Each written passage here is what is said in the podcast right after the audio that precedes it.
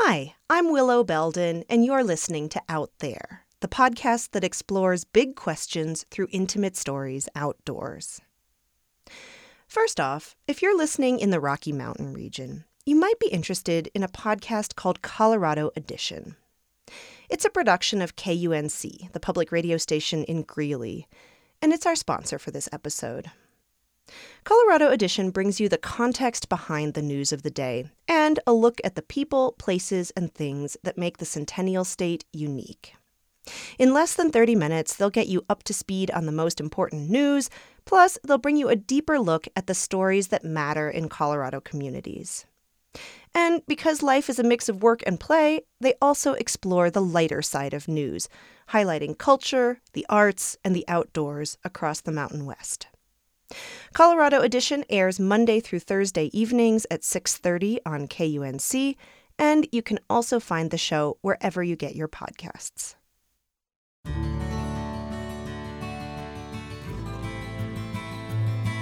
Today, we're bringing you a special guest episode from an Australian podcast called Brain on Nature. Brain on Nature is about how going out into the natural world changed one woman's brain. It's a serial show. In other words, you're supposed to start with episode one and listen sequentially. We're actually going to play you episode two today. But don't worry, we'll first have a chat with the show's host so you'll know exactly what's going on.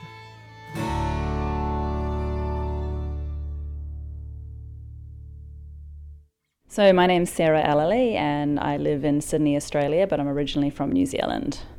So, how did this podcast come about? So, in 2015, I was knocked off my bike by a car and suffered a, a mild traumatic brain injury. And I initially didn't know what was happening, and I just I spent several months uh, really struggling with sounds, particularly. Like, I really, uh, everything was at the same volume. And so I couldn't, I found it very difficult to sit in a room full of people, couldn't go to a, sit in a cafe or a bar or anything noisy like that. Just even walking into my daughter's uh, school to drop them off and pick them up, I found the playground sounds just unbearable. And it was like, it was almost like the, the way when I, uh, record on my um, audio recorder and everything sort of picks up at the same volume. It was like my brain was doing that. It couldn't separate anything. And I found it very hard to focus and concentrate. Eventually, I found a a method of recovering from my brain injury, which was to use nature. And I didn't know anything about this at all beforehand. It was something that I just stumbled across in my in my own experiences outside, and so I decided. I thought, well, you know, the rest of the world needs to know about this. And this was a few years ago. I feel like there's been a lot more uh, talk about people using nature to change their brains and heal themselves in the last few years. Back back in 2015 and 2016, I, I don't think there was quite as much research around it.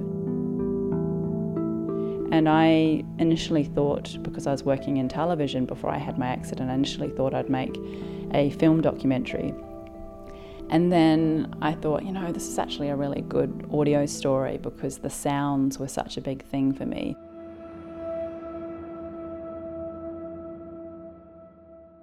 So tell me more about the accident. What what happened there? So I was on my way to an exercise class uh, literally five minutes bike ride from my house. Jumped on my bike. It was just before eight o'clock on a Saturday morning. The streets were quiet. Uh, I rode down through a, a roundabout and into a sort of a dead end street where cyclists were allowed to ride. And it was a very quiet intersection, uh, but I think so quiet that a car perhaps wasn't expecting to see me, and the car was cut a corner and I T boned this car.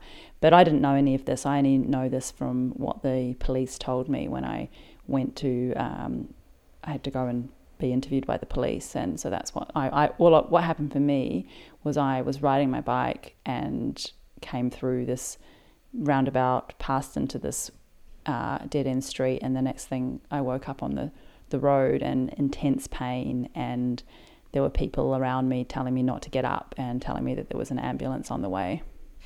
What was the first indication to you that something was off with your brain? I think it was it was the next day, the next morning, I, I woke up and I tried to read the novel that I'd been reading before, and I started trying to read this book that and I I couldn't understand it. Like I I could my eyes could travel over the words, but I just got this intense headache and I just didn't I couldn't understand it. It was like I was reading some mumbo jumbo like in another language and I was just like, "Oh my god, I can't read." And that just completely freaked me out because I loved reading. It was very scary. And so as you said, um, you ended up sort of by accident turning to nature as a way of of healing from this this brain injury. So what is can you can you describe a little bit what's the change that happened for you when you would be out in nature? Um, you know how that affected how your brain was doing. So I first noticed um, before I even had joined the dots. It took me quite a while to join the dots and make the connection, but I just was noticing uh, that I was sitting out in my garden, you know, in, the, in that first few weeks, all I could do was literally sit out in my back garden and stare up at the trees. And I remember being very grateful for the fact that I had a backyard, that I wasn't living in an apartment. And I would just sit out there and, and, and found that that was the only way that I would not get a headache. So, what is it um, about nature that can help a brain heal? Like, why does that happen? Wow, that's sort of the million dollar question. um, and, you know, I, I spoke to a lot of different experts, and some of them which are included in the series. Uh, and I think there's different ideas about this, but I think what the, the overarching theme seems to be that like one of the major themes is that it's the opposite of screens, right? So it's like spending time in nature has never been more important than it is now because we're all spending less time outside and we're all spending more time on screens. And screens were the thing that, you know, really aggravated me, particularly my phone. I just had to just could not go on it. And well, and they always say even with just a concussion that you're not supposed to have screen time. That's Exactly, but I was never told that, right? So I was no, I, I definitely, I was not, it wasn't, I was told that by my doctors eventually, but not initially. So I had to sort of figure that out mm. along the way. And so I think what it is is that nature's softly fascinating. It stimulates our brains in a way that is, I guess, gentle, but still uh, allows our brains to rest. So you go outside and you stare at the trees and you stare at the the ripples in the water, and it, it's it's not boring like sitting in an empty room. It's it's making your brain uh, do a little bit of work, but also allowing your brain to rest. What was it like putting together a documentary podcast series like this when when you're you're essentially telling the story of a time when your memory was kind of fuzzy? You know, because you had this brain injury. Did you did you worry that you weren't going to remember things right? So I had um, probably because I'm a journalist, I had kept quite meticulous uh, notes. Not not like I wasn't able to keep a journal, but what I had done is because my doctors always had a million questions for me, like how many headaches have you had, and what stimulates them, and what aggravates them, and what makes you feel better. I'd sort of had like literally headache diaries, but also I just had notes about yeah, notes about how I'd been feeling at, at times and and different um, changes and, and things. And I had sort of doctor's notes. I had like quite thick medical files that I actually went back through. And when I so because I couldn't write with my I had my shoulder in a sling and I was uh, just struggled to sort of write anyway. I, I did uh, keep a few audio diaries. And and then I also interviewed a lot of friends. So I interviewed a lot of friends who um, as you can hear in the series they were like yeah you were really different and it was really strange you know being around you you'd do this and you'd say this. And so that was I felt like quite a, a good source of info as well. What do you hope uh, listeners will take away from your show?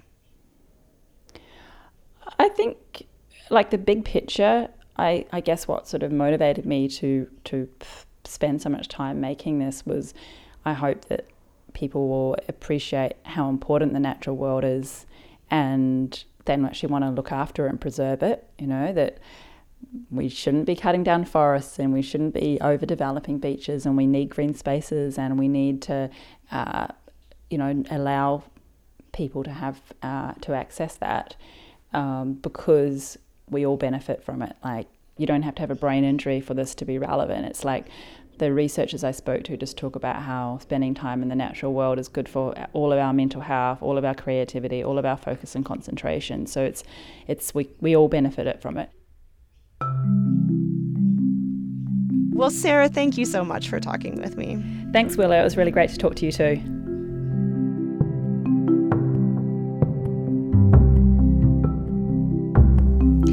Sarah Allely is the host of Brain on Nature. Without further ado, here's episode two of her show.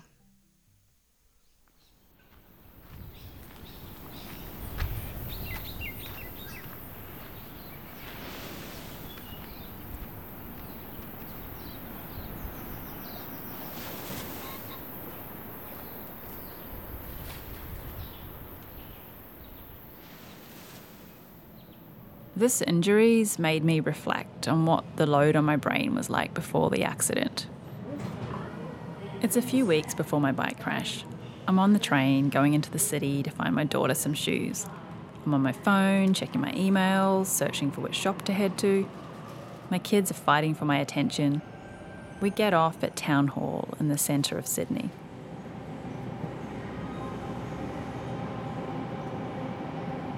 It's Friday afternoon, so it's mayhem. We take forever to find the right shop. You don't need to have had a brain injury like me for this to be relevant. The trauma of my accident can teach us all something about our lives. With the smartphones, where we carry in our pocket a little digital computer that connects us to pretty much everybody on the planet. And you can connect 24 7. So you're now constantly multitasking and trying to do all kinds, juggling all kinds of things, and that tends to deplete uh, the, the the reserve, the mental reserve, probably some of the uh, glycogen and glucose supplies in the prefrontal cortex that make the brain work. So even though it seems to be something we think is we're good at, we in fact are not. David Strayer is a professor of cognitive neuroscience in the Department of Psychology at the University of Utah. I bet most of the people who are listening to this think that they're good at multitasking. That's just the that's the statistics. But the uh, the evidence is actually really clearly the opposite. We are not good at multitasking. Our brains tend to just do one thing at a time, even though we have billions of neurons. In terms of our behavior, we're really just doing one thing and then one thing and switching back and forth. And that switching from one activity to another is is very difficult to do it's mentally demanding. There are a handful of people who, t- who tend to be much better at it than most. And uh, we kind of refer to those as super taskers. And we found out that no, about 2% of the population are these extraordinary uh, people who can multitask like we all think we can. When we tried to study that systematically by looking at you know what happens in the brain and and and uh, you know looking at neuroimaging and EEG studies, you can clearly show the brain becomes kind of overloaded when we try and multitask, and that um, we just don't do it as well. My head's full of work. Hi, I'm Jenny Brockie. Tonight on Insight, I'm a journalist at SBS TV. I'm also managing our household, wrangling our kids, they're two and five. We don't have any other family in Australia. My partner's frantic running his arts organisation. I still keep a busy social life. I love late nights out in hectic loud bars, drinking with friends. But after the accident, I can't do any of this. I can't multitask.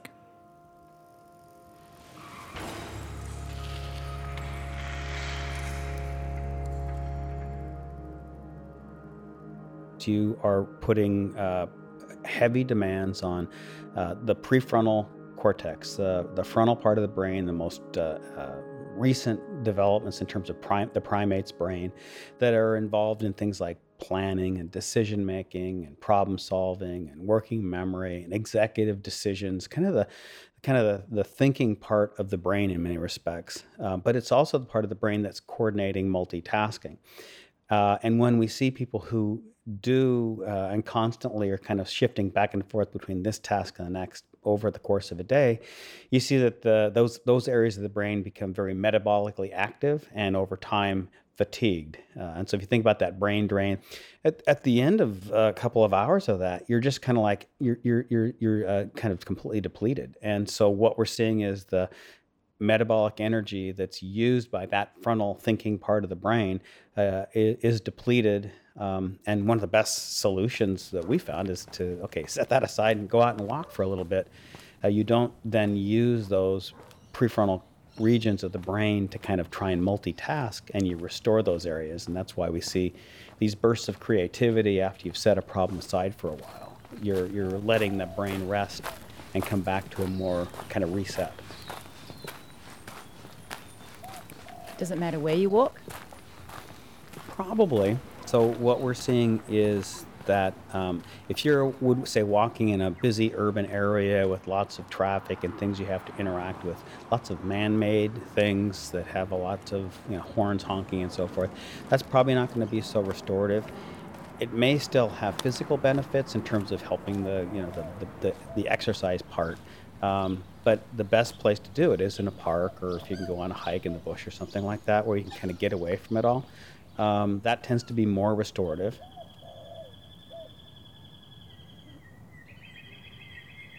over the last uh, decade, we've seen a really big change in how people live. They're much more tethered to their phones. What my question has been, and there's a number of researchers who are asking, what impact does that change in technology have in terms of uh, how we think, our, our, our, social emotional part of the brain, our cognitive mental uh, thinking part of the brain, um, and, and kind of the stress levels. Before the accident, I liked a bit of gardening and camping and hiking, but it wasn't a big part of my life. I didn't own a hiking tent or backpack. I learned to meditate about six years ago, but I haven't done it in ages. I was pretty content with my jam packed life, and I kept trying to cram more in. When I was knocked off my bike, a car was driving on the wrong side of the road. The doctor said it was lucky I was wearing a helmet. My head could be way worse. But at this point, the focus is on my shoulder injury. Ten days after the accident, I somehow catch a crowded bus in rush hour and walk towards RPA hospital. I find the fracture clinic, and it's clear why the discharge doctor suggested arriving before it opened. It's chaos. There's no order to who's being called. The TV blares in the waiting room. I can't bear it. I try the corridor, but there are two women chatting. It's too much for my head. I retreat outdoors. I sit on a bench and just watch the rain and cars. This is maddening. I haven't learned yet to just sit and be, but I'll be forced to get better at this very soon when these days turn to weeks and then months. It's hours later when I see the shoulder surgeon. First, I see his registrar. I record our consult on my phone because I've been struggling to remember stuff and I can't write because my shoulder's in a sling.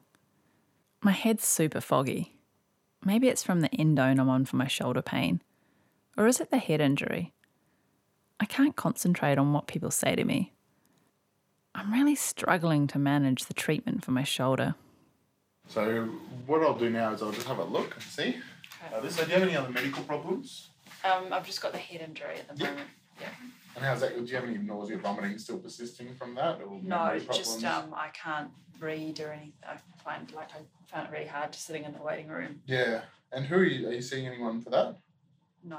No. Did the did the trauma team sort of sort you out with anyone to no. see? No, I'll try and tie you in with somebody then. But we move back to my shoulder because that's the focus. Might be even more severe than the X-ray looks. In fact, they can't really push it down. More severe, did you say? Hmm. I'll get Dr. Smithers in. The registrar goes off and returns with the surgeon, Dr. Chris Smithers. The main issue for you, I think, will be discussing the pros and cons of surgery. Okay. The, we do occasionally operate on grade threes, Okay. um, but uh, and, that, and that's more commonly in um, patients who do a lot of o- overhead activity. The surgeon's right. The follow up x ray shows a grade 3 dislocation. My collarbone is completely separated from my shoulder blade. It's not really clear cut. It's not jumping out to me and saying that this definitely needs surgery. Okay, it's not saying that. Okay. He patiently Um, explains that it's borderline um, whether we need to operate. It's- uh, and- Part of it's cosmetic. it's going to be If I can cope with a permanent lump, would he bother? The surgeon pauses.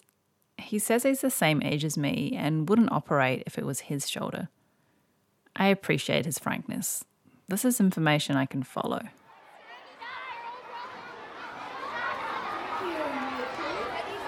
It's the book week parade at Billy's school. She chooses Charlotte's Web. I glimpse her parading around in her spider's costume that Miles made out of old tights stuffed with newspaper. But I'm overwhelmed by the noises and commotion of the school playground. It hits me like a brick. It's the same when I do the school pickup or drop off. I feel scared. Basketballs, handballs, kids running and screeching. Well meaning parents trying to talk to me. People caring, asking how I am. Can they help? there was just a completely reduced capacity to concentrate and engage.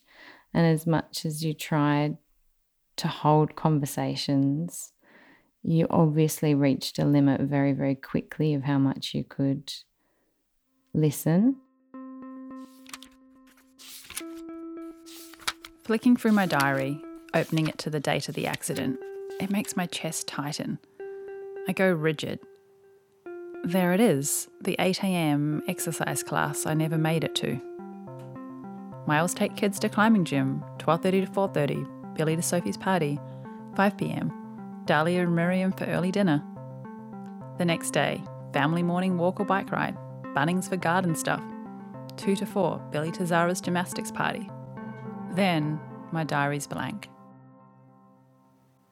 I'm forced to do nothing until five days later, in my awkward left hand scrawl, I write 10 a.m., doctor.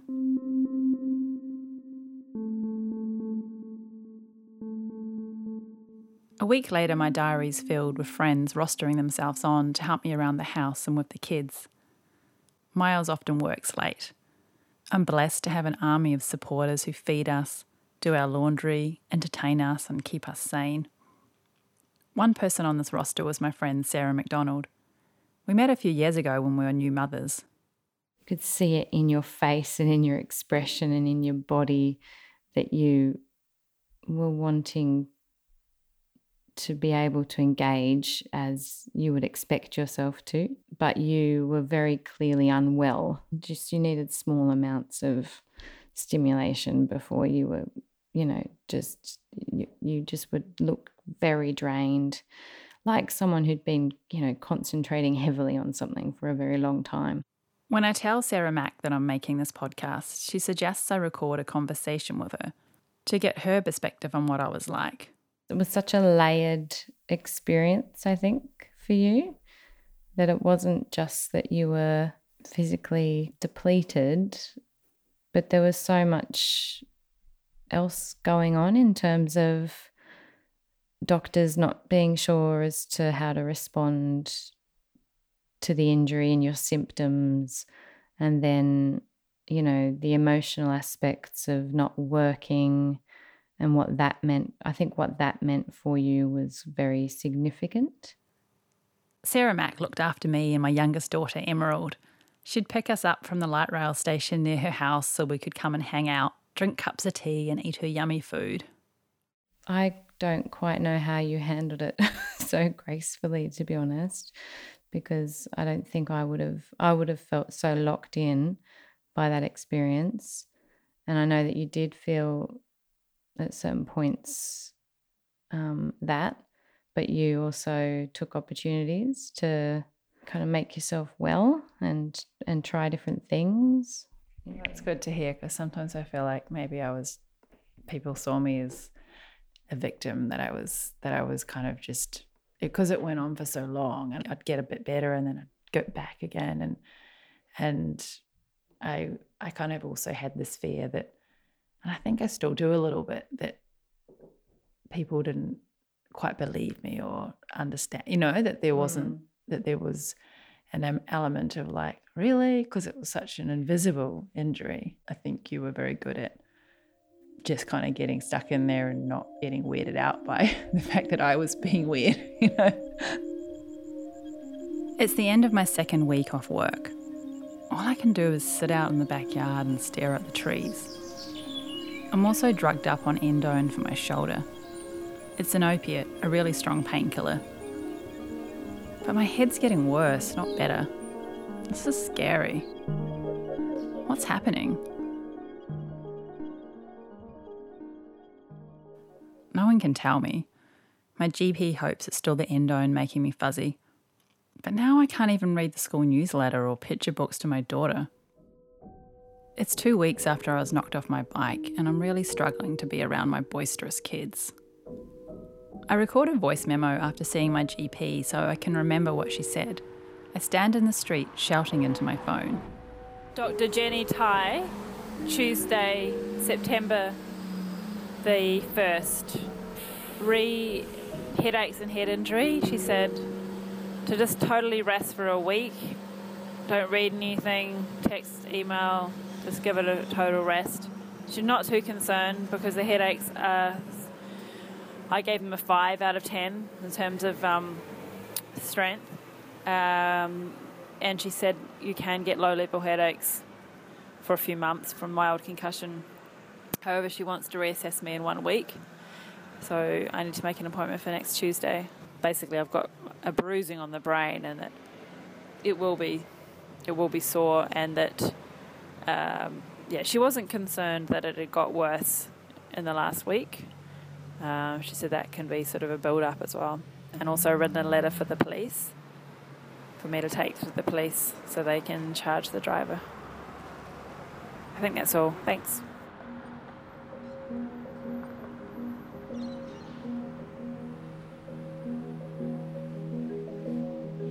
Friend Dalia invites me to take a break in her quiet apartment at Bondi Beach for the weekend. You were at the time having trouble being around a lot of noise and a lot of people talking. I make a discovery. It soothes my head. The headaches are gone. I can think clearly. The fog is lifting. I thought you actually got better, even though it wasn't very long that you were here. Um, you seemed to have fewer headaches while you were here. And it was just amazing because you would sit and watch the waves for hours. And that was something that most people just don't have the time or the interest in doing. And then after that, you would feel really good. And I think that was something surprising for me that it would be so quick. We took a lot of walks along the beach, and you would sit and watch the waves, look at the water, and just um, be calm near them.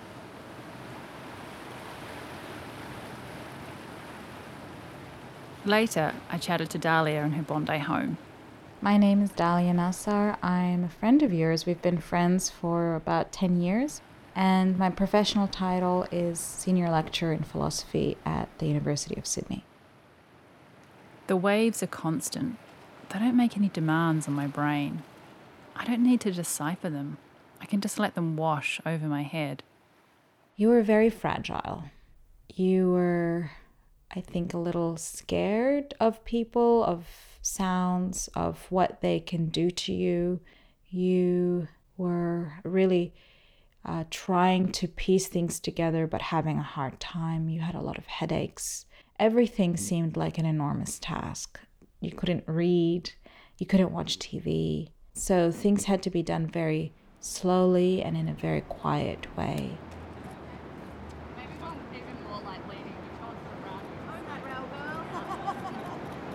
I'm super sensitive to conversations around me on the beach. My headache comes back after watching Bondi posers doing too much exercise, some of them even in bikinis. They interrupt my tranquility.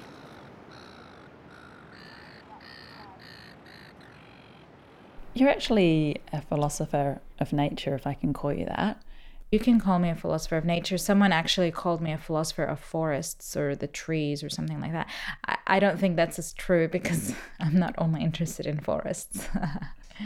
Why do you think that staring out at the ocean that weekend helped my brain? The first thing that comes to mind is the importance of our experience of beauty and sublimity in nature. I think it's very few people out there who would deny that um, we really do find something beautiful about nature. And that experience of beauty is a calming experience. It can be also exalting, like it really inspires a lot of excitement. But I think in some ways, that experience of beauty makes us uh, feel at home in nature, that there's something about our capacities to experience beauty that cohere with nature. There's some kind of harmony between ourselves and nature, and that is, you could say, what we would call an experience of beauty in nature.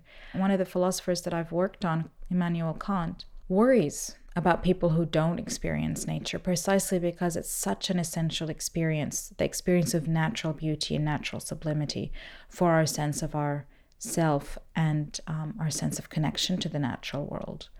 Um, so he thinks, imagine people who aren't able to experience nature. What would that be like for them? And for him, who was writing in 1790, that was an impossible thought, but he still ventured it. And today we can definitely think, yeah, actually, that's quite possible. In fact, most people aren't experiencing nature most of the time. What did Immanuel Kant think might happen if humans were deprived of nature? that we would no longer have a sense of uh, connection to the natural world. The fact that our cognitive capacities so well map onto the natural world, such that we experience beauty, gives us a sense oh, we're not just here randomly. The other experience that he talks about is the experience of the sublime, which for Kant is an experience of excitement and fear. I think ultimately, in both cases, we'd be missing out on essential characteristics of human nature. Kant says something that I think super interesting in relation to this. He says, Angels can't experience beauty. Animals can't experience beauty, only humans can. And why is that? Because to experience beauty, we have to have certain cognitive capacities. We have to have sensibility, we have to have imagination, and we have to have understanding. And it's the way that these sensibility, imagination, and understanding work together that gives us the feeling, the experience of pleasure in beautiful things. So I think we'd be missing out on being human in some ways.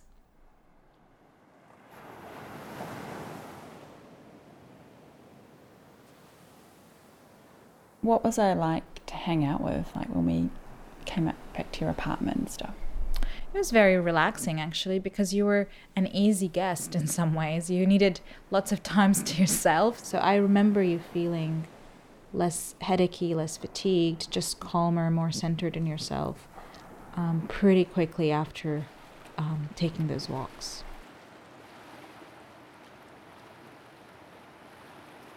I still don't make any connection between the power of the ocean to help my head the refuge I found in my garden, and the concept of nature as a healer.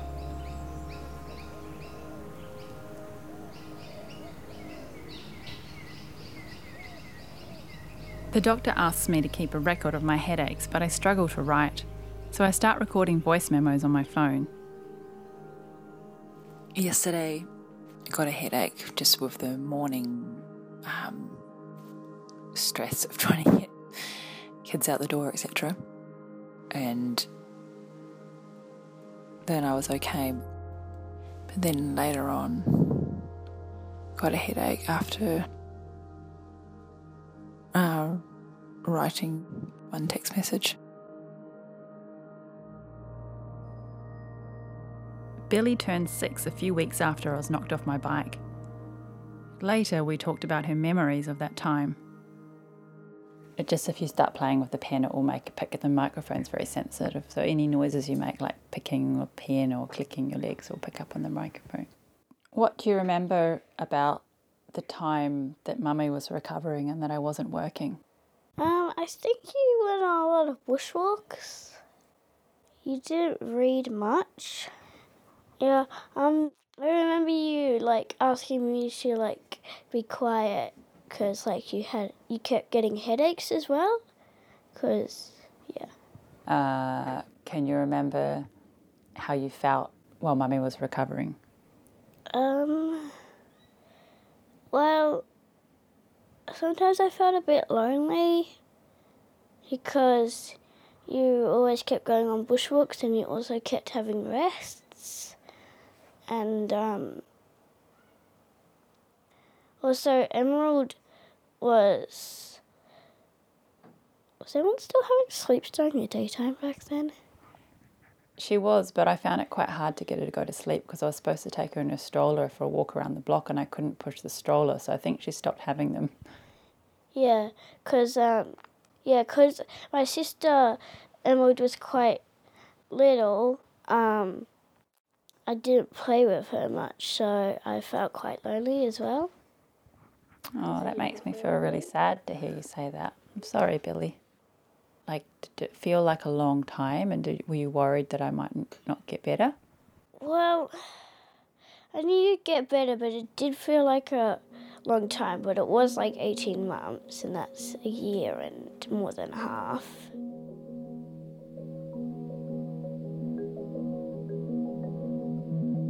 It's Billy's birthday party. The invites went out last month, before the accident. A bunch of kids and their parents are descending on our house.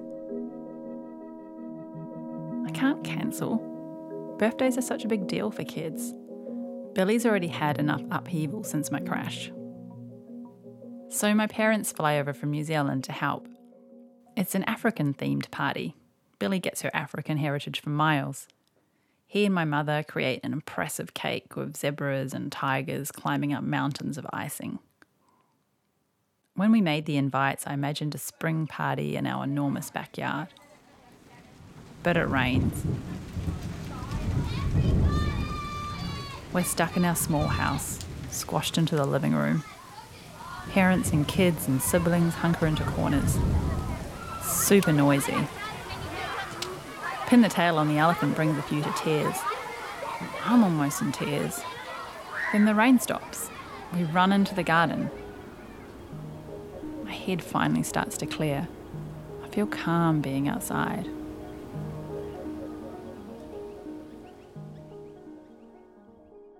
Saw Dr. Jenny Tai. Uh, she was a bit concerned that I'm getting headaches after being asleep and also just when I'm resting, when I haven't been around any stimulation.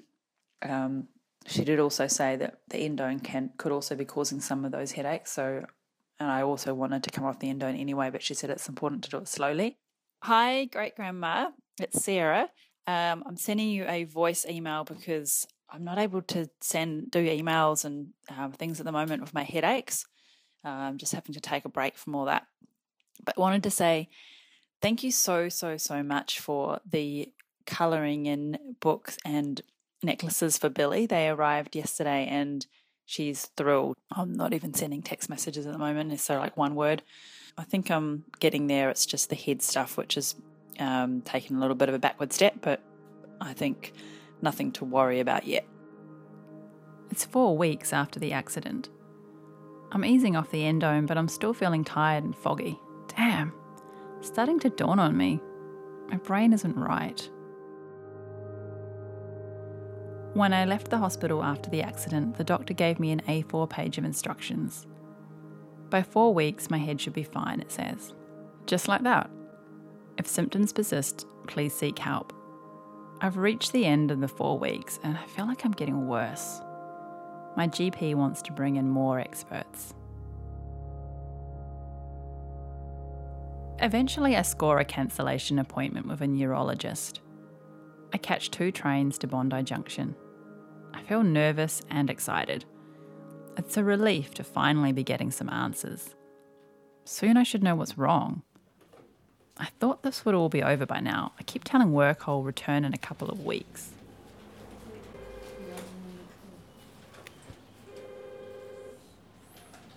I'm back in another waiting room. I sit for an eternity. Well, half an hour feels a lot longer when you can't distract yourself by reading. I eye out the magazines longingly. At least there's no TV. I'm anxious. Is he going to tell me I'll be stuck in this fuzzy headspace? Finally, Dr. Ron Granot shakes my hand and welcomes me into his rooms. Nowhere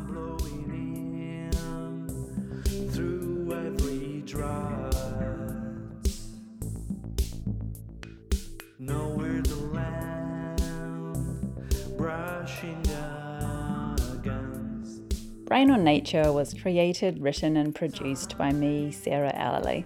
Olivia Rosenman was co producer. Ariana Martinez did the sound design and mix. Jonathan Zenti made our theme music. Other music by JT in the Clouds, Epidemic Sound, and Blue Dot Sessions. Thanks to everyone I interviewed while researching the series. Head to brainonnature.com for more stories and science.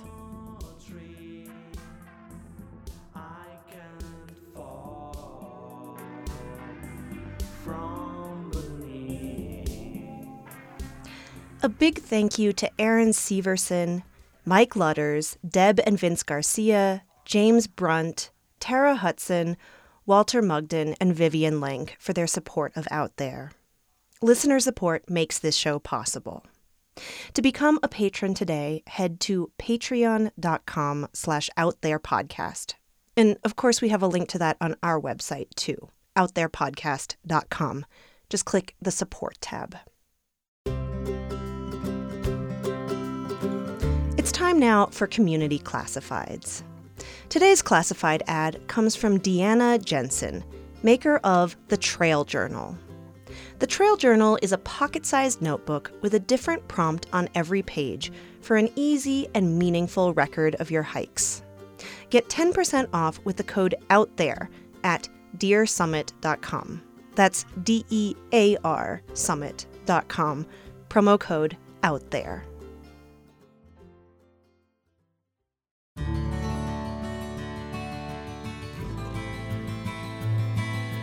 That's it for this episode. Alex Eggerking is our strategic advisor, Jessica Taylor is our advertising manager, Laura Johnston heads up our ambassador program, and our theme music was written by Jared Arnold. Also, special thanks to Ben Montoya for production assistance on the interview you heard with Sarah Allely. We'll see you in two weeks, and in the meantime, have a beautiful day, be bold, go outside, and find your dreams.